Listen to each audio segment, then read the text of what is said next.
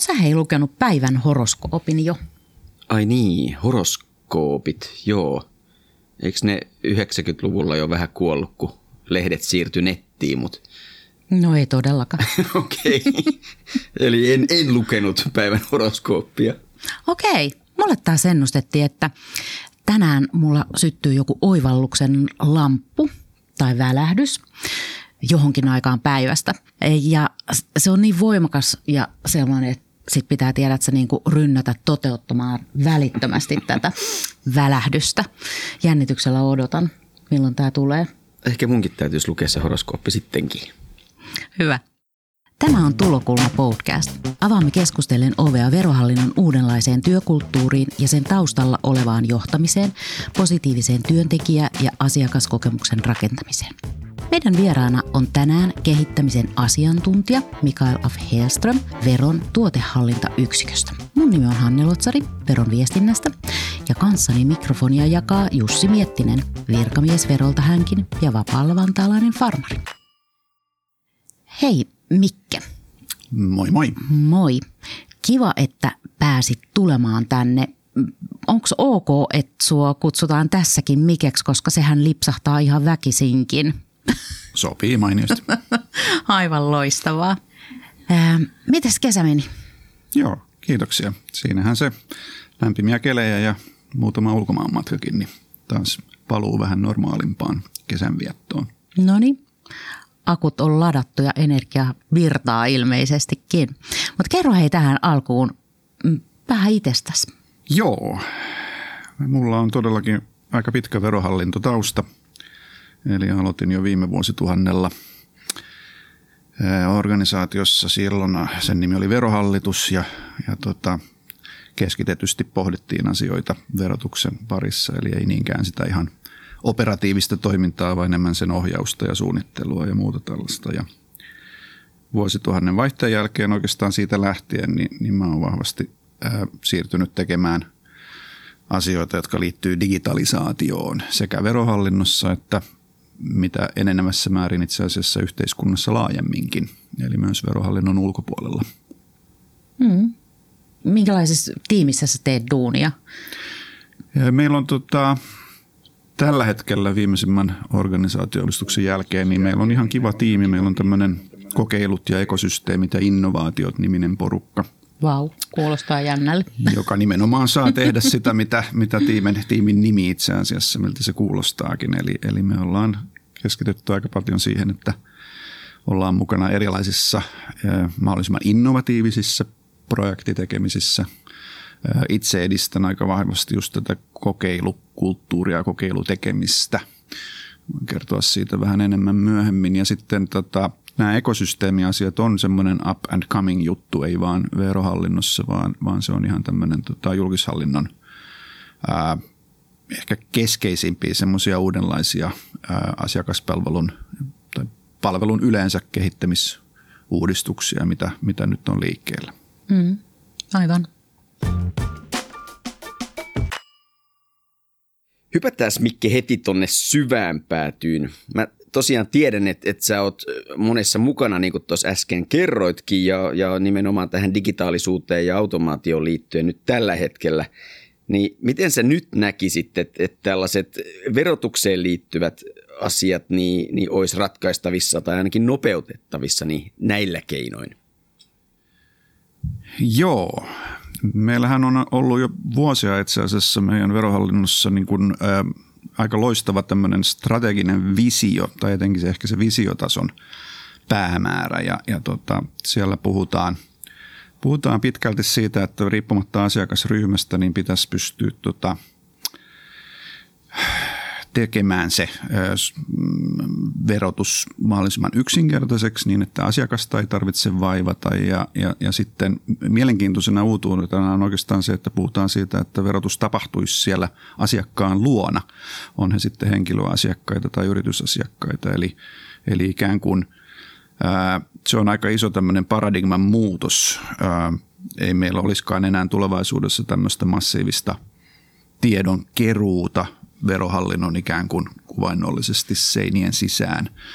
Ja sitten meillä olisi tämmöinen niin kuin niin kuin nykyään tämmöinen tietotehdas, joka jauhaa sitä tietoa palasiksi ja siitä suoltaa sitten näitä päätöksiä asiakkaille, vaan, vaan se menisikin mahdollisesti niin päin, että, että me tota, mentäisikö sinne asiakkaiden luo, eli oletetaan, että heillä on tietojärjestelmät, jotka toteuttaa sitä asiaa, mitä verotetaan, eli palkanmaksua tai, tai liiketoiminnan kirjanpitoa tai jotain muuta. Ja meillä olisikin sitten vaan näitä sääntöjä, joita me ikään kuin tuputettaisiin, tarjottaisiin sinne näille asiakasjärjestelmille toteutettavaksi. Eli, eli silloin tulevaisuudessa, niin jos teknologinen kehitys näin sallii ja sen pitäisi sallia ja mahdollistaa, että, että meillä ei olisikaan semmoista massiivista tiedon siirtoa asiakasjärjestelmistä meidän järjestelmiin, vaan, vaan se olisikin huomattavasti ketterämpää ja, ja pienimuotoista se tiedon siirtely. Eli ne säännöt siirtyisi sinne asiakasjärjestelmiin ja verotus tapahtuisikin jossain muualla kuin varsinaisesti kuvainnollisesti verohallinnon seinien sisällä. Ja tämä on semmoinen iso megatrendi, jota tässä nyt sekä tutkitaan että kokeillaan ja edistetään ja, ja kaikkea siihen liittyvää. Mutta eikö se ole niin, että mitään tuommoista kehitystyötä tai kokeiluja ei ole järkevää tehdä yksin? Pystyisit avaamaan, kertomaan pikkasen tarkemmin, että minkälaista tämä yhteistyö on, kun tehdään tämmöistä tulevaisuuteen katsovaa niin kuin kokonaisuutta ja ollaan niiden asioiden tiimoilla? Joo. Se onkin melko haastavaa. Tota, mm, mä vähän vertailen sitä niin kuin nyky, kutsuisiko sitä nyt paradigmaksi tässä julkishallinnossa ja siihen, sitä, mihin ollaan menossa toivon mukaan.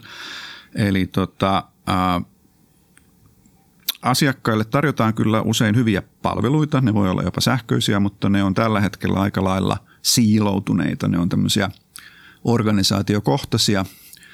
Esimerkiksi verohallinto tarjoaa asiakkailleen ihan hyviä verotuspalveluita, mutta siihen se sitten vähän loppuukin, koska se on se meidän lakisääteinen tehtävä verottaa ja, ja meidän to, toimivalta on sitten vaan pysyä siinä omassa laatikossa. Ja kehitys menee nyt vahvasti siihen suuntaan yhteiskunnassa, että pitäisi ehkä miettiä just, just sen meidän strategia ja vision mukaista niin kuin ajatusta, että mitäs jos tehtäisikin asioita asiakkaan näkökulmasta enemmän. Ja se tarkoittaa sitä, että meidän pitäisi olla siinä asiakkaan elämässä, yrityksen yritystoiminnassa ja oikeastaan häivyttää itsemme.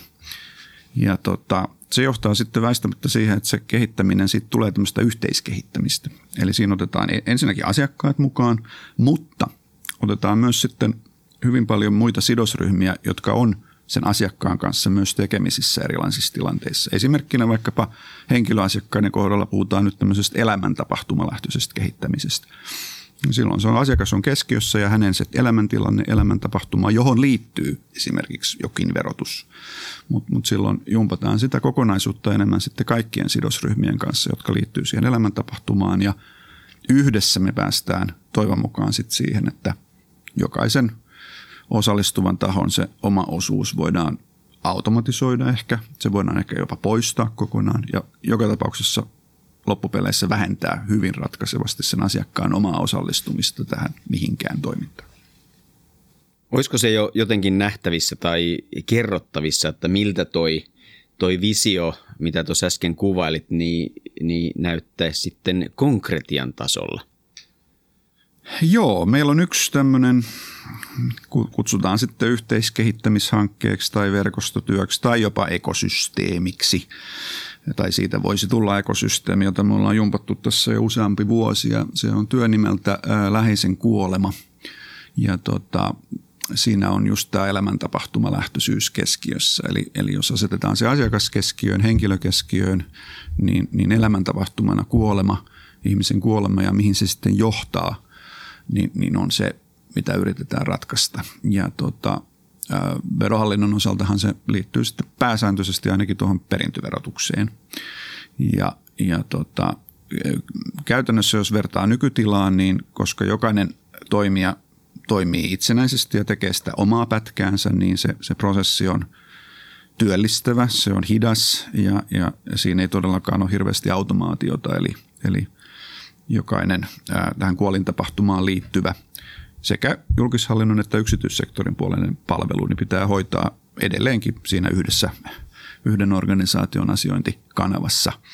Esimerkiksi vaikkapa, että tarvitaan saldotodistuksia pankista, jotta voidaan todistaa paljonko vainajalla oli pankkitilillä talletuksia, niin se haetaan siitä yhdestä kyseisestä pankista ja saadaan se todistus. Ja näitä sitten tietoja kerätään näin ja, ja muodostetaan se perukirja, jonka perusteella sitten verotetaan. Mutta toivon mukaan tulevaisuudessa mennään enemmän just siihen, siihen tota, hyödynnetään niitä digitalisaation mahdollisuuksia ja esimerkiksi tämä kuolin tapahtuma tämmöisenä tapahtumana voidaan rekisteröidä digitaalisesti ja, ja se voi käynnistää jokaisessa tähän ekosysteemiin kuulumassa toimijassa jonkun semmoisen prosessin, joka, joka liittyy siihen kuolemaan. Eli voidaan automatisoida sitä, että hei hetkinen, mehän voidaan ryhtyä keräämään välittömästi niitä kuolinpäivän mukaisia tietoja, kun meillä on se infrastruktuuri paikalla. Eli meillä on nämä niin sanotut rajapinnat, tekniset mahdollisuudet kysellä tietojärjestelmistä tietoja. Niin otetaan esimerkki, jos nyt sattuisin tässä kupsahtamaan, niin, niin saman, he, saman tien kun se tieto tulee väestötietojärjestelmään rekisteröityä, niin voidaan sitten käsitellä tämä, tämän päivän mun sukulaisuussuhteet, mun omaisuustiedot, mun velkatiedot ja muut ja kerätä niitä automaattisesti. Eli, eli jopa muodostaa niin kuin ihan koneellisesti ja automaattisesti tämmöinen perukirja-niminen dokumentti, joka sitten toimii muun muassa perintöverotuksen pohjana. Tämä mm. on esimerkkinä. Mm. Se on mun mielestä erittäin hyvä esimerkki ja, ja kuvaa just sitä, että miten myöskin meidän asiakkaat hyvin saattaisi arvostaa tuota, ton tyyppistä toimimista. Mm, kyllä, kyllä. Mulla tulee kyllä mieleen, että tuossa on monia asioita, mitä kuvailit ja tietysti myös johtamista pelissä paljon. Miten se tapahtuu tämmöisessä poikkihallinnollisessa yhteistyökuviossa? Joo, nyt, nyt tullaan todella vaikeiden asioiden ääreen. Eli ollaan, ollaan siellä niin kuin se, se, se, se haaste, jota ei todellakaan vielä ole ratkaistu. Eli, mm. eli, eli jos aloitetaan kuitenkin siitä, mikä on vähän niin kuin ratkaistu, on, on tämä näiden, näiden asioiden niin kuin käynnistäminen. Eli, eli annetaan, on jo ikään kuin mandaatti ainakin julkkaripuolella vähän toimia sitten niin kuin, ää, poikkihallinnollisesti tässä ää, toiminnan alkuvaiheessa. Eli kun kartutetaan tämmöisiä potentiaalisia laajempia elämän tapahtumalähtöisiä palvelukokonaisuuksia, niin, niin siinä meillä kyllä selkeästi on tämmöinen viesti muun muassa tuolta julkisen hallinnon uudesta strategiasta, että näin, näin kuuluukin toimia. Eli, eli se on ihan ok, että, että virkahenkilöt tota, tekee vähän niin kuin oman työn ulkopuolella siitä omasta boksista hyppäävät ulos ja, ja, ja tota, ovat aktiivisessa kanssakäymisessä muidenkin toimijoiden kanssa, sekä yksityissektorin että muiden viranomaisten kanssa. Ja silloin voidaan niin kuin valmistella sitä, että miten se voisi olla. Eli tehdä ikään kuin, puhutaan nyt perinteisellä terminologialla vaikkapa esiselvitystä siitä, että mikä olisi semmoinen yhteinen tavoitetila, mihin, mihin kaikki voisi sitoutua. Mutta sitten tullaan niihin hankaliin palasiin ja, ja siinä vaiheessa, kun meillä on esimerkiksi jo joku ihan konkreettinen tavoitetilaehdotus ja jopa ratkaisu sille, että miten se pitäisi organisoida, eli mitä pullonkauloja pitää tämänhetkisestä systeemistä niin kuin ratkaista ja, ja, ja näin päin, niin, niin, niin se toimivalta ja resurssointikysymys on sitten se, joka, joka on, on haastava. Ja tota, ää, juuri nyt itse asiassa tänä syksynä tähän on yksi tämmöinen selvitystyö meneillään, jossa tutkitaan että voisiko tämmöisestä niin sanotusta allianssimallista olla apua. Allianssimalli on, on enemmän ehkä tuolla niin kuin muun muassa rakennusteollisuudessa ja infrarakentamisessa ja muussa tämmöisissä isoissa tie- ja, ja liikennehankkeissa toteutettu malli, jossa vähän niin kuin perustetaan tilapäinen konsortio, joka tekee yhdessä yhteistä tavoitetta ja, ja tota, jos onnistuvat paremmin kuin mitä perinteisellä mallilla niin jakavat sitten ikään kuin ne voitot siitä. Eli tässä tulee tietysti sitten se kysymys, että mitä se tarkoittaa julkishallinnon puolella sitten, että ne, ne hedelmät siitä allianssihallin menest, mahdollisesta menestymisestä, niin miten ne jaetaan. Mutta mut joka tapauksessa se ajatus siitä, että saataisiin uudenlainen ohjausmalli, ettei aina jouduttaisi valitsemaan joku hallinnonala, jonkun ministeriön alainen viranomainen ja, ja, ja, ja nimetä se vastuulliseksi ja, ja periaatteessa antaa sille tehtäväksi tehdä asioita, jolloin se on sitä perinteistä kehitystyötä. Että yksi virasto tekee ja muut sitten ehkä osallistuu, mutta eivät ehkä koe sitä sitten omaksi hommakseen. Mm, niin on vähän niin kuin tuollaista tiimimäistä ajattelua, mutta vaan niin kuin ylemmällä tasolla. Kyllä, kyllä. Joo, totta. Kyllä. Hei tässä kesäkuussa 22 veroluotsasi tämmöisen tulevaisuuden ilmiötilaisuuden ja siellä oli aiheena saumaton yhteiskunta. Satuitteko olemaan muuten kuulolla tai paikalla jopa? Satuin. Satuit? Olit sä Mikke? Mä taisin just silloin olla yhdellä lomamatkalla. All jäi, right. jäi väliin, joo. Joo. No, mutta se, seminaarissa puhuttiin digiosallisuudesta ja muun muassa teknologiapolitiikan periaatepäätöksestä, josta on myös muuten tämä Ollin nosto tällä kertaa. Teksti on valtiovarainministeriön julkaisemasta kolumnista Historian periaatepäätös teknologiapolitiikasta ja sekin on kirjoitettu siis huhtikuusta 2022. Tässä on kirjoittajana teknologia neuvottelukunnan puheenjohtaja Risto Siilasmaa ja pääsihteerinä Anita Juho. Toi Risto Siilasmaa muuten oli myös puhumassa tuolla tulevaisuuden ilmiöt semmassa ja mielenkiintoisia ajatuksia. Siitähän on sitten ihan tallennetta löytyy tuolta YouTubesta, jos kiinnostelee. Suosittelen. Se oli mun mielestä erinomainen puheenvuoro. Mm.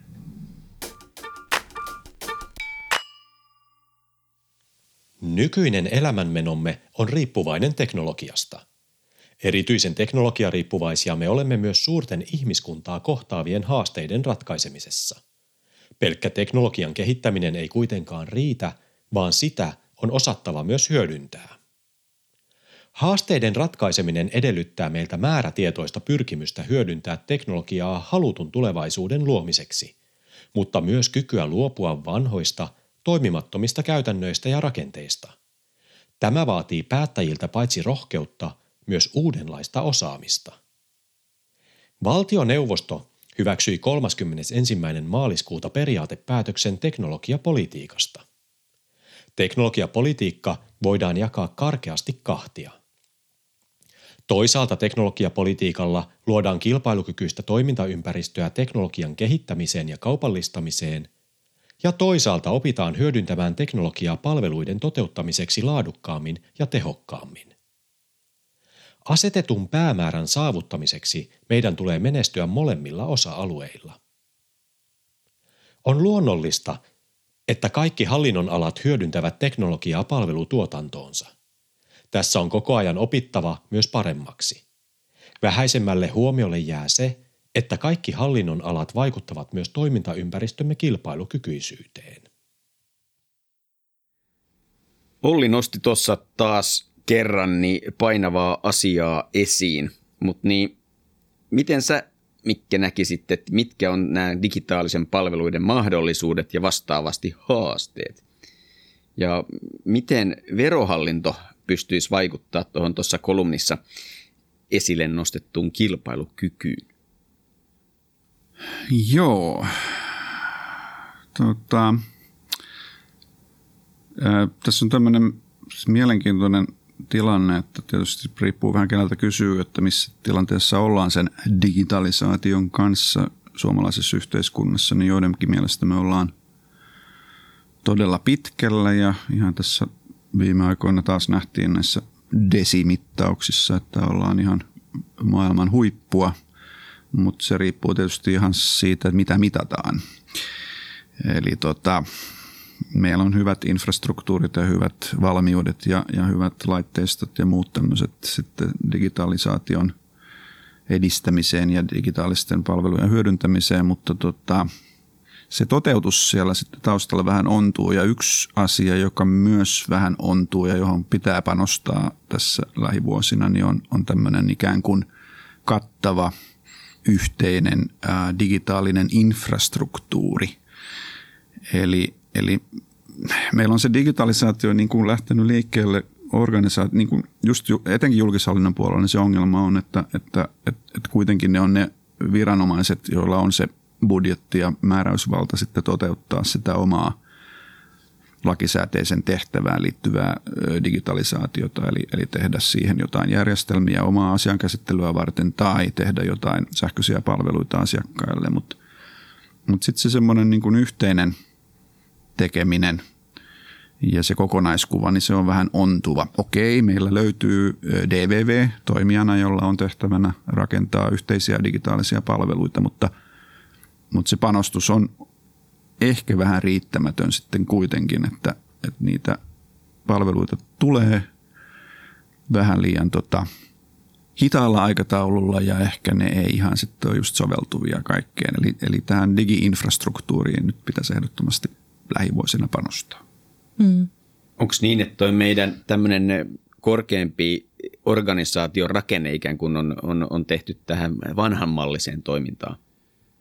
Joo, joo. Siinä on selkeästi, niin kuin, että, että tämmöisiä niin kuin, meillä on nyt meneillään, meneillään tämmöisiä niin kuin kokeiluja. Ja just näiden kokeilujen ja sen innovatiivisen niin kuin toiminnan kauttahan me havaitaan niitä puutteita. Eli, eli just ollaan hahmoteltu, että mitä tämmöisiä rakennuspalikoita nyt tämmöisestä yhteisestä digi-infrasta puuttuu. Ja niitä on aika paljon itse asiassa. Eli, eli just tämmöisiä asioita, jotka sitten – esimerkiksi mahdollista sen, kun nyt hallintolakia uudistetaan ja, ja automaattinen päätöksenteko nyt sitten tulee lailliseksikin, että sitä saa tehdä, niin, niin ne palikat, jotka, jotka mahdollistaa sen, että melkein mikä tahansa julkishallinnon päätös eri hallinnon aloilla eri lainsäädännön nojalla, niin että se saataisiin jopa sataprosenttisesti automatisoitua, niin, niin siitä puuttuu, puuttuu vielä paljon, paljon näitä rakennuspalikoita, että se olisi mahdollista.